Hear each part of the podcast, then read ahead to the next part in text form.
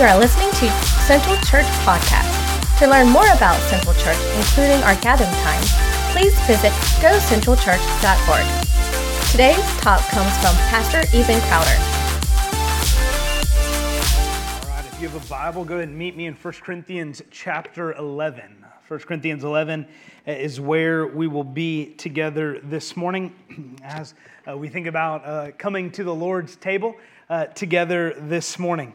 As you turn there, I want you to think about this number, uh, and that number is the number 41. 41. Uh, 41 minutes uh, is the average, the length of the average trip uh, to the grocery store. Uh, American households spend, on average, around 53 hours a year uh, in the grocery store. Now, as I read that this week, uh, I am convinced that if you have small children, that trip gets exponentially longer and more expensive. Right? If you've ever uh, experienced uh, grocery stores with young kids, especially if they are Crowder kids, uh, the average household uh, spends just over four hours a week preparing, serving, and cleaning up after meals uh, it's fair to say that we spend a significant amount of time, a significant amount of uh, our lives thinking about preparing for uh, what we're going to eat, when we're going to eat, how we're going to eat. My favorite question uh, every day of the week is what is for lunch, right? I get excited uh, whenever lunchtime comes. So we spend a lot of time thinking about meals and thinking about eating and thinking about what we will buy and when we will buy it and how we will cook it.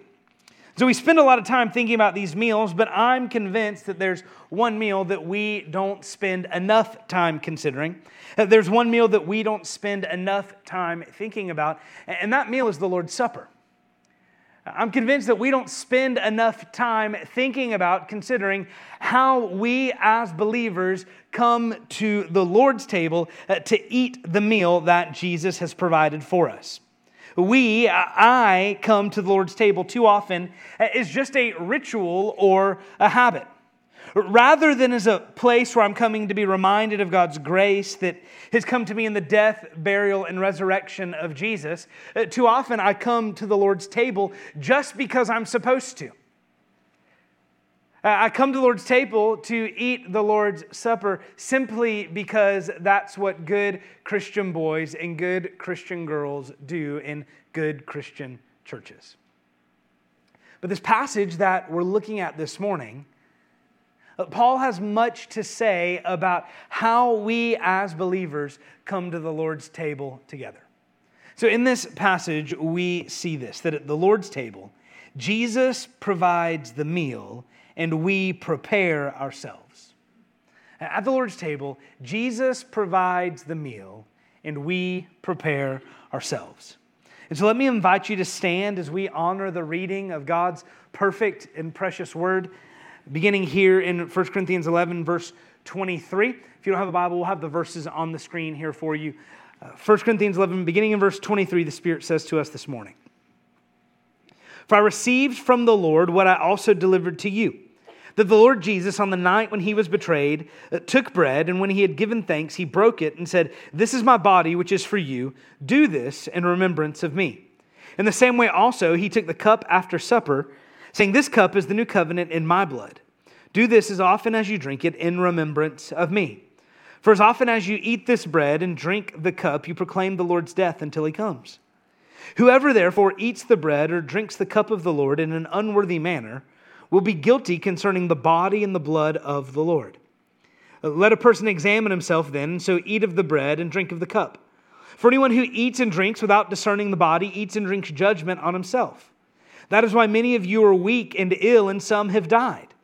But if we judged ourselves truly, we would not be judged. But when we are judged by the Lord, we are disciplined, so that we may not be condemned along with the world. This is God's word. You can be seated. Would you pray? Uh, pray with me? Father, we are grateful that we can come together this morning. Uh, Father, we are grateful that we have been invited uh, to sit at your table and to eat your meal. And so this morning, Father, we pray uh, that you would instruct us on uh, how to eat, how to live in a worthy manner. And so, Father, I pray that you would sink these truths of your word deep down into our hearts. It's in the perfect and wonderful name of Jesus that we pray. Amen. So, as we look at this passage, as we look at 1 Corinthians 11, uh, we see several ways that we are to prepare ourselves to come to the Lord's table. The, the first is this, is that we come to the table confidently. We come to the table confidently. The Lord's Supper is an invitation to remember and celebrate what Jesus has done on the cross and what God has done for us. See, at the Lord's table, Jesus provides the meal and we prepare ourselves. Now, uh, this passage, right, this passage comes in the context of a larger letter. If you know anything about uh, the church at Corinth, the Corinthians that Paul is writing to here, uh, you know that the nicest way to say it is that they were a messed up church, right? They were divided uh, over any number of things. They were tolerating sin, and this tolerating sin and this division, it, it wasn't just confusing themselves, but it was confusing the world around them. I'm always puzzled when I drive by a church and I see that it's named Corinth, whatever church, and I always wonder, like, have you read the book? Right? have you read the Bible? I, I wouldn't name my church after that. That's not the model I would be holding up.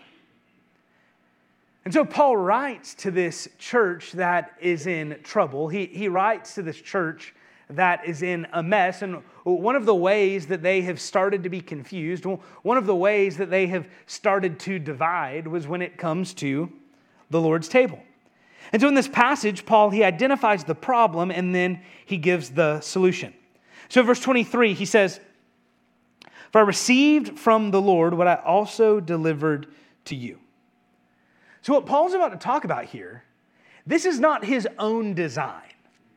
What Paul's about to talk about here, uh, this is not a document that he has written for the best practices on how to take the Lord's Supper. No, what Paul is writing here is what he has received from the Lord. Now, there's some discussion when Paul says what I received from the Lord. Is he talking about like a special revelation that the Lord gave to him concerning this issue, which we know Paul received several times through his ministry? Or is this something that was handed down, a tradition that was handed down from Jesus instituting the meal down through the teaching of the disciples?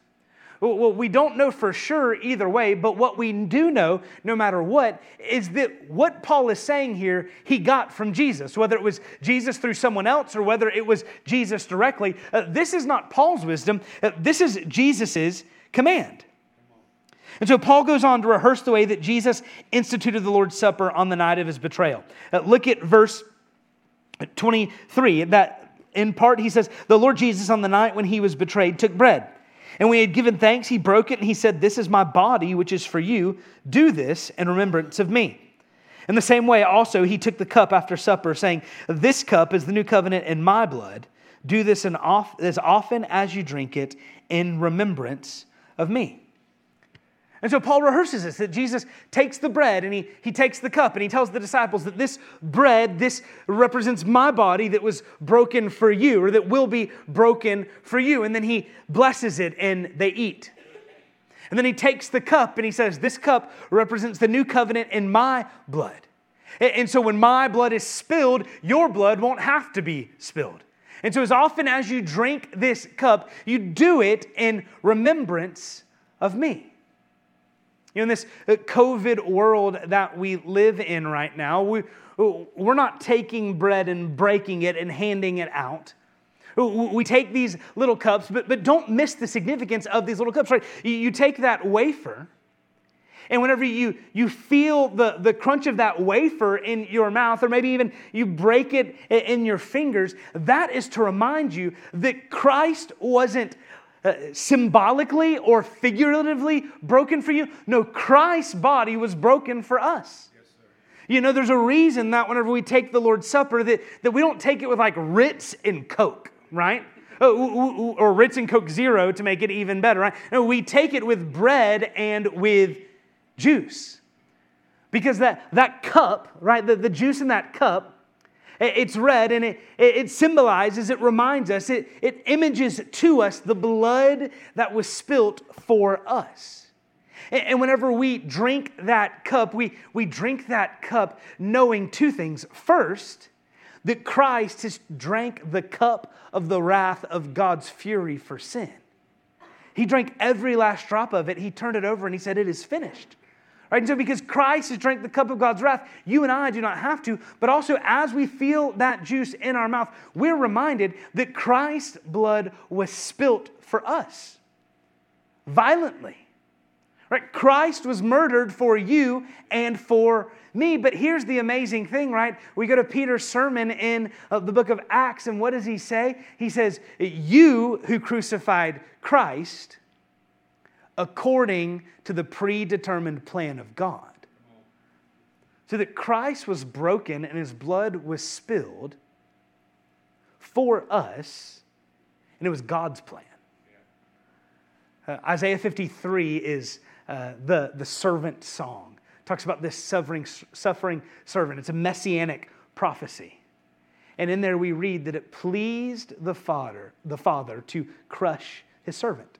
It pleased the Father to crush the Son because uh, what we read in the rest of the New Testament is by his death, right, many sons, many daughters would come to glory. And so don't, don't skip past too fast what Paul does here whenever uh, he, he rehearses what Jesus did at the supper when he instituted the meal. And, and, he goes on and he gives this important qualification. He says, The bread is his body and the cup is his blood. Now, there's been lots of discussion, lots of debate in the history of the church over what does it mean that the bread is his body and uh, the, the juice is his blood. There are some traditions that will say that that, that bread literally, physically becomes the body of Christ. And that, that cup, it, it literally, it physically becomes the blood of Christ. And they'll, they'll take it a step further oftentimes and they'll say that we've got to re sacrifice the body and the blood of Christ. But we know that Christ's sacrifice was once and for all. That on the cross, he said, It is finished, not it is started or it is begun. He said, It's over right? But then there are others who they'll say, well, this bread and this cup is really nothing more than just a memorial. It's nothing more than just a symbol, a picture of the reality. And so then you've got, uh, you've got positions that, that run the spectrum. And so I believe that the best way to understand this is that the, the bread and the cup is both symbolic and spiritual. So the bread and the cup reminds us of what Jesus has done. Yet the, the Lord's Supper is far more than just for our memories. See, what we'll read later is that whenever we eat the bread, we drink the cup, we, we come to the Lord's table, that we are proclaiming Christ's death until he comes. And, and here's what I believe, and I think the New Testament teaches this, is that anytime the gospel is proclaimed, the Spirit is active. Uh, so, so any time that we are preaching the gospel, whether it be we're sharing the gospel with a neighbor, uh, whether it be we're preaching the gospel in here on a Sunday morning, or whether it be we're taking the Lord's Supper, the Holy Spirit of God is active in our hearts and in our lives, applying the gospel in new and fresh ways to us. You might think about it like this Have you ever been to Washington, D.C.? I, I, enjoy going to DC. I've been several times, and one of my favorite things to do in DC is to go to the memorials and the monuments because they are my favorite price, right? Free. Right? That's why I enjoy. But I love going to the monuments and, and checking out the different monuments, and like going to the Lincoln Memorial. You go to the Lincoln Memorial, and there's this huge statue of Lincoln, but then there's also quotes from Lincoln all around. And you walk down, you go past the mall, and you come to the Korean War Memorial the Vietnam Wall. One of the most powerful experiences I've ever had uh, is walking through, uh, going through the Holocaust Museum. See, the Holocaust Museum is there uh, not just as a memorial, but it's also to instruct us, right? It's also to teach us. In the same way, the Lord's Supper is there, it's been given to us by Jesus, not just as a memorial, but also for our instruction right? It's there to remind us that Christ was broken for us and his blood was spilt for us. It's there to remind us of that, but it's also there to apply Christ's death in a new way. Because it's one thing to hear the gospel, it's another thing to see and to touch and to taste that Christ's body was broken for you and his blood was poured out for you. And so this meal, it is a symbol, but there's also something spiritual about it, right? It's more than just a memory. And this is why we can come to the table confidently. We come because we, as believers, have received an invitation to meet with God. We've been given an opportunity to be reminded that we are not accepted by God because of our own merits or effort, but because of Jesus' merits. Right? This meal, it reminds us that there is nothing that you or I have done uh, to earn our seat at the table. Right? This, uh, this invitation, it doesn't come because of what you've done. Uh, maybe parents, maybe you've gotten that, that letter in the mail or that email or that phone call uh, where your son or your daughter, uh, they're invited to a banquet because they made A, B on a roll. Right? Or they made A honor roll or whatever it may be. The invitation to this meal isn't because you've been good enough. You've been a good enough dad or a good enough wife or a good enough mom or a good enough husband or a good enough employee or because you've read your Bible enough or you've prayed enough. The invitation for this meal comes because Jesus paid the sin debt that we owe. And because of that, we can eat. Because of that, we can experience God's grace as we come to the table and we can be reminded that Jesus died for me. One of my favorite songs is a song called Now Why This Fear. And one of the lines is it is how sweet the sound of saving grace. Christ died for me. When we come to the table, maybe we hear that crunch or we, we feel that juice in our mouth. Man, how sweet the taste of saving grace. Christ died for me. That, that's, what, that's what this meal is teaching us. That's what this meal is driving home for us. And so at the Lord's table, Jesus provides the meal and we prepare ourselves. We come to the table confidently. Next, we see this that we come to the table joyfully. See, the Lord's table is not just an invitation to approach confidently, it's also a, a proclamation that we make joyfully. At the Lord's table, we, uh, Jesus provides this meal and we prepare ourselves and we prepare ourselves to be joyful preachers of Jesus' death until he comes. Look at verse 26. It begins with an important statement. But Paul says, For often as you, or Jesus says, For often as you eat this bread and drink this cup. Every time we celebrate the Lord's Supper, every time we come to the Lord's table, we are doing something. We're proclaiming the gospel, and we have to remember this. We should approach the table with seriousness. Uh, Paul unpacks this a little further in the passage, but the point here is that the way we approach the table, that we're doing something more than just eating some bread, some crackers, and some juice. Now, the phrase is often as you eat, it, it leaves a little ambiguity.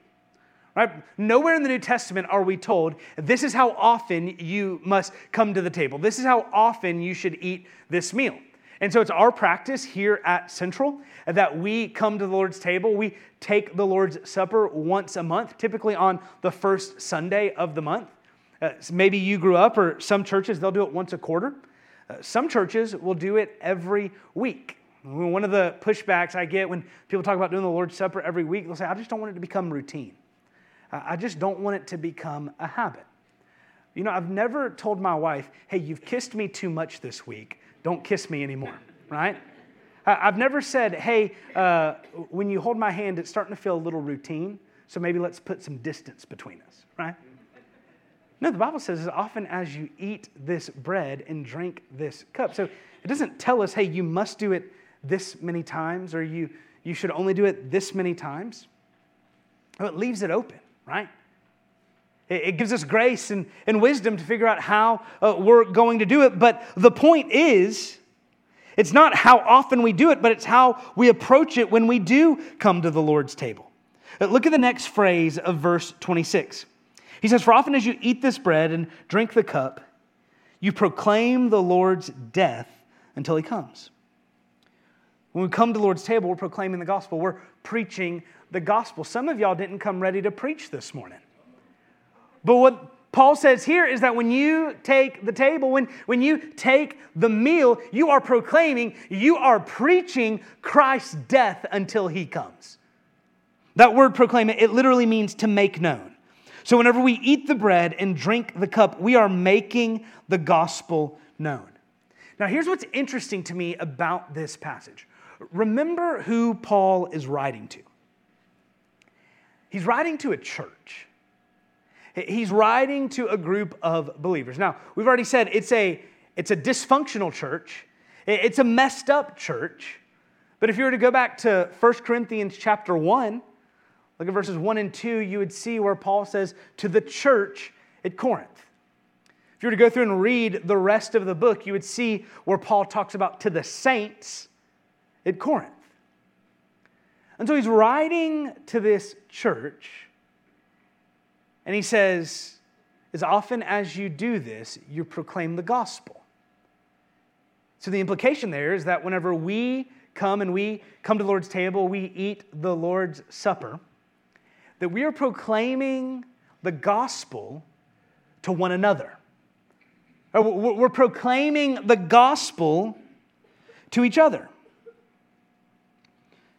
If it's eaten in the context of the church with believers, then why do we need to proclaim the gospel to one another? Well, we do this because they and we need the Lord's Supper because we need to be reminded of the gospel not only regularly, but also in varied ways. So, our experience tells us that we're inclined to forget the gospel. We gather as a church each week and we're reminded of the gospel with our lips. So, whenever we sing, we're not only singing to the Father, uh, responding to what He has done, singing truth that He has given us, but we're also singing to one another. Whenever we uh, come and we sit under the authority of God's word, we are hearing the gospel. We're being reminded of the gospel preached. So we're reminded of the gospel with our lips and with our ears. And whenever we come to the Lord's table, we're reminded of the gospel uh, with what we feel and what we see and what we smell and what we taste. See, in Lord's Supper, we proclaim the gospel to ourselves and to one another with all of our senses. Now, some of you have wonderful memories. Some of you can remember appointments and to do lists and all that you need to accomplish over the next week without ever writing it down. And to be honest, I don't trust people like you, right? Uh, I, have got trust issues. You know, when I go to a restaurant and there's 10 of us and we start making our order and the waiter or the waitress doesn't write it down, my flesh wells up inside me and I decide, I'm going to make this as hard as I possibly can, right? This is a test, ma'am. Let's see what happens. But maybe you're like me, and if you're going to remember anything, you've got to email yourself You've got to write it on a sticky note. You've got to tie a string around your finger and put a dot on a freckle. And you, you just, you've got to do whatever you can to try and remember. See, at the Lord's table, we find the wisdom of God. He uses all five senses to remind us of the gospel. Because we're prone to forget it. We're prone to fall back into this default mode, this default position of the human heart, where we start to implicitly or explicitly believe that God's pleasure with me is dependent on who I can be or what I can do or what I can accomplish. Right? That God will be pleased with me if I read my Bible enough this week. God will be pleased with me if I pray enough this week.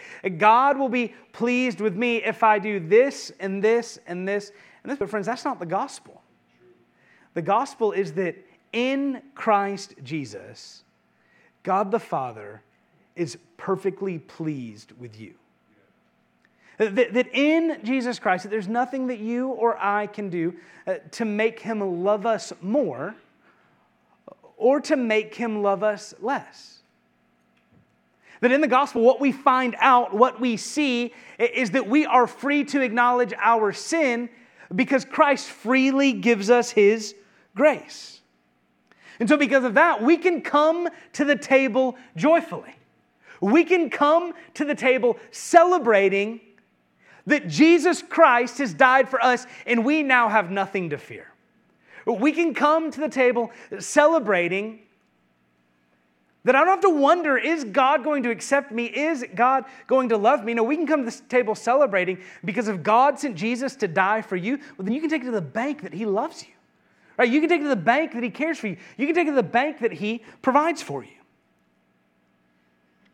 See, at the Lord's table, Jesus provides this meal that we don't earn, we didn't deserve, and we prepare ourselves to receive it. And so we come confidently, we come joyfully, and then we come to the table humbly. We come to the Lord's table humbly. See, Lord's table is a meal to celebrate the gospel. In any place that the gospel is celebrated, is a place where pride goes to die. You can't celebrate the gospel while at the same time celebrating your own pride. You can't say, look at all that Jesus has done, and then with the same mouth say, look at all that I have accomplished. Because compared to Jesus, we've accomplished nothing. Martin Luther would say that the only thing that we have added to our salvation is the sin that made it necessary. Look at verse 27. Paul says, Whoever therefore eats the bread or drinks the cup of the Lord in an unworthy manner will be guilty concerning the body and blood of the Lord. So, what's happening here in verse 27 is Paul's connecting what he's about to say about taking the meal in an unworthy manner with the fact that when we eat, we're proclaiming the Lord's death.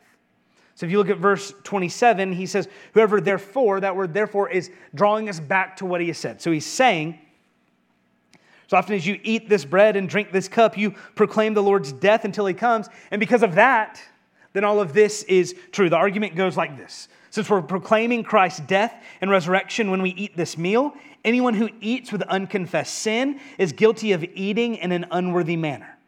So to eat in this way is a sin against Christ and his sacrifice. In other words, coming to the Lord's table is serious business that shouldn't be taken lightly. Verse 28, he says that we should examine ourselves. Look at verse 20. He says, Let a person examine himself. Then, and so eat of the bread and drink of the cup. We should examine ourselves and then eat. So we, we don't eat, the, we don't come to the Lord's table and then decide that we need to examine ourselves. Right? We don't come to the Lord's table, eat the bread, drink the cup, and then think, oh, I've got this sin and this sin and this sin. No. What Paul says is that we come to the Lord's table preparing ourselves. We come to the Lord's table recognizing that we're not here because we deserve it. We're here because we've been invited by Jesus who died on a cross in our place. And so that means that when we come to the Lord's table, that we should, we should be serious about what He's called us to do. You know, one of the things that, that the Lord just kind of convicted me on this week as I was working through this passage is that we, uh, as, uh, as church leadership, we need to be more intentional about communicating that, hey, this Sunday we're going to take the Lord's Supper so that we all can begin preparing our hearts preparing ourselves to come to the table, not in an unworthy manner, but in a worthy manner. So we should examine ourselves. And we shouldn't be afraid of what we find. maybe, maybe you've had to look under that blanket or you've had to open that door and you're not sure what's back there. Like, it's been a while since I've opened this closet. What's going to be in there? I can remember growing up, uh, we had a, a, shed kind of uh, in our, our backyard, and I would have to go out there and get stuff from time to time. And I was always concerned about, like, I'm going to open this thing, and there's going to be a snake, or there's going to be a, a spider, or there's going to be a whatever. I don't have to burn the shed down, right? My dad's going to be mad. We get afraid of what we're going to find. And so, Paul here, he says, let a person examine himself and then eat the bread and drink the cup what he's saying is, is that we can our, examine ourselves, we can examine our hearts and not be afraid of what we might find. See, we can examine our hearts, we can examine our lives, and we don't have to be afraid of what we're going to find because our God has already found it. We can't hide anything from Him. And what the gospel teaches us is that not only has our God already found what we're afraid to see, but that He's provided forgiveness for it through the gospel of Jesus. And so we can examine ourselves and not, not fearing that, well, if I find this, then God won't love me. Or if I find that, then I won't be worthy. Here's the truth God already knows it's there. And at the end of the day, none of us are worthy to come to the Lord's table. On our own, none of us deserve to be there. But because of God's grace, we've been invited to come. We've been invited to come and to taste and to see and to smell and to feel that the Lord is good and that the gospel is true and that Jesus has died in our place. And we can celebrate that. And so when we, we inspect our lives, whenever we examine ourselves, we're not afraid of what we'll find because Christ has already made payment for it. So we got to remember that, that we can come confidently we can come joyfully, but we've got to come humbly as well. Now, we need to remember the context of this passage. So, the, the immediately preceding verses show that there was division in the church, and it was particularly there was some sort of division happening around the Lord's table. So, if you were uh, to jump, jump back up and you were to look at verse 20, Paul says, When you come together, it's not the Lord's supper that you eat he says, Look, you come together and you're saying that you're eating the Lord's Supper. You are not eating the Lord's Supper. It might look like it, but you're not doing it. If you, you keep reading there, he says in verse 21 For an eating, each one goes ahead with his own meal. One goes hungry, another goes drunk. He keeps going. He says, Or do you despise the church of God and humiliate those who have nothing? What shall I say to you? Shall I commend you in this? No, I will not. And so the, the Corinthians, they're coming to the table to eat this meal. What they think is the Lord's Supper, but what Paul says is you're doing it all wrong. I'm not going to commend you in that because what you think you're doing, you're not actually doing because there's division among you. And if we were to keep going, we would see that this division is between brothers and sisters. And so Verse 29, he tells the Corinthians, he says, For anyone who eats and drinks without discerning the body eats and drinks judgment on himself. So, that body that he's talking about there, without discerning the body, this is a, a play on words that Paul's doing, and he's talking about the body of Christ, the church. So, anyone who eats and drinks without discerning the body, in other words, without discerning uh, what your relationship is with other believers, you eat and drink judgment on yourself. He's telling them to examine themselves and their relationships within the church, within the body of Christ, and that the danger of not doing this is real. See, eating with unconfessed sin and with fractures between yourself and other believers uh, ultimately leads to judgment, not grace from the Lord's Supper. At the Lord's table, we're not coming to a family reunion with crazy Uncle Bill and weird Aunt Sally, who we are going to avoid, but then we're going to talk about later. Now, at the Lord's table, we are coming together with brothers and sisters uh, to celebrate the gospel of Jesus with our brothers and sisters. And so, failing to mend those relationships, failing to bring those broken relationships under the lordship of Jesus Christ, preaches a false gospel that the death of Jesus can reconcile us to God, but it can't reconcile us to one another. That's blasphemy. To say that, yeah, Jesus' death can make me right with God, but Jesus' death says nothing uh, to my conflict with this person or that person. What Paul is saying, no, you've got to bring that to Jesus.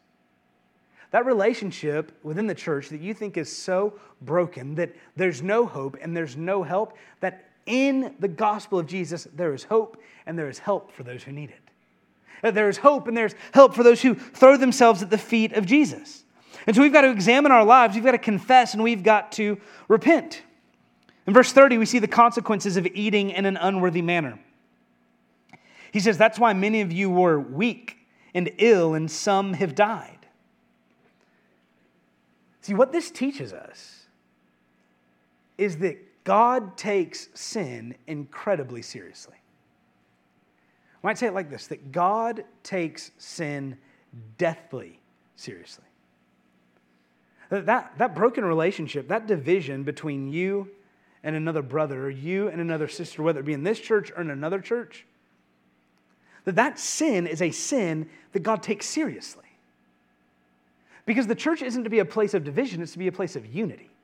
It's to be a place where we are all bringing ourselves, humbling ourselves at the foot of the cross, bringing ourselves under the lordship of Jesus Christ, and now we're counting one another as more significant than ourselves. So in verse 30, we have these serious consequences, but they come with a promise. Look at verse 31. But if we ju- judged ourselves truly, we would not be judged. What he's saying there, if, if we would examine our own hearts, we wouldn't be judged by God. Verse 32, he goes on, he says, But when we're judged by the Lord, we're disciplined so that we may not be condemned along with the world. So, what he's saying there is that when we examine our own hearts and, and we bring our sin, we, we bring our failures, we bring our brokenness to the Lord, that, that he doesn't judge us, but instead he, he disciplines us, and that discipline is a sign that he loves us. It's better to be disciplined in this life now than to be condemned for all eternity. It's better be, to be disciplined now than to wonder, well, what might happen? Or what will happen? See, we could go on, we read in Hebrews chapter 12 that, that the Lord disciplines those whom he loves. And so, a lack of discipline in your life from the Lord, a lack of conviction in your life from the Lord, uh, should really cause you to question. It should cause you to pause. This is something that we uh, dealt with in my, uh, we deal with this regularly uh, in my house. I've got uh, small kids, they, they're in school, and oftentimes they'll come home and they'll want to do something, and we'll say no, or not right now, and they'll say, but so and so's mom lets them do this. So and so's parents let them do this. And my response to them is pretty much the same. Well, it's so and so's last name Crowder? Right? I'm not their daddy, I'm your daddy. See, sometimes we might look around and, and we, might, we might feel conviction about a sin in our life, and we might look at the world and say, well, well, look, they're prospering in this. They're getting away with it. They're doing it. And you know what the Lord says to us? He says, yeah, but they're of the world. You have been called, you have been chosen, you've been redeemed, you've been forgiven by the blood of Jesus. And so they might do it, but you've been made new. What Paul says in Romans is that you are a joint heir with Jesus Christ. And so that discipline, that conviction that we feel, that is to be celebrated because that means that we belong to Jesus. That means that, that we have been saved, we've been bought, we've been forgiven, we belong to Him. See, at the Lord's table, Jesus provides the meal and we prepare ourselves. And so we come confidently and joyfully and humbly. See, the Lord's table is an opportunity for us to celebrate what Jesus has done and to be reminded again that his body was broken for us and his blood was spilled for us. It's an opportunity for us to literally, in the most real way possible, to taste and to see that the Lord is good.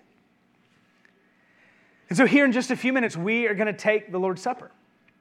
Here in just a few minutes, we are going to come to the Lord's table. And as we prepare to take the Lord's Supper today, here's what I'm going to encourage you to do uh, to pray and to ask the Lord to work in your heart. Ask Him to reveal where you need Him to work, where you need His grace to examine and to prepare yourself. Because here's the thing uh, this examining, this examination that we do, that is grace driven. It's only because of God's grace that we can see our own sin. It's only because of God's grace that we can examine our own hearts. And so as we come to the Lord's table, as we sing, maybe you just need to stop and you need to pray and you need to ask the Lord uh, to reveal in your heart where you have sinned. Maybe you need to get before the Lord and you need to humble yourself and you need to ask Him to peel back the layers of your heart and to show you where, where you need His grace.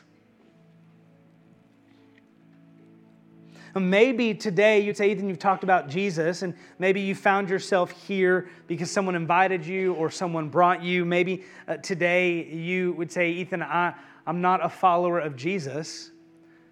Well, here's what I'm going to ask you to do. As we come to the table, I'm going to ask you not to eat and not to drink. No, no one's going to think less of you. But I'm going to ask you not to because I don't want you to eat and drink judgment on yourself the way Paul talks about here.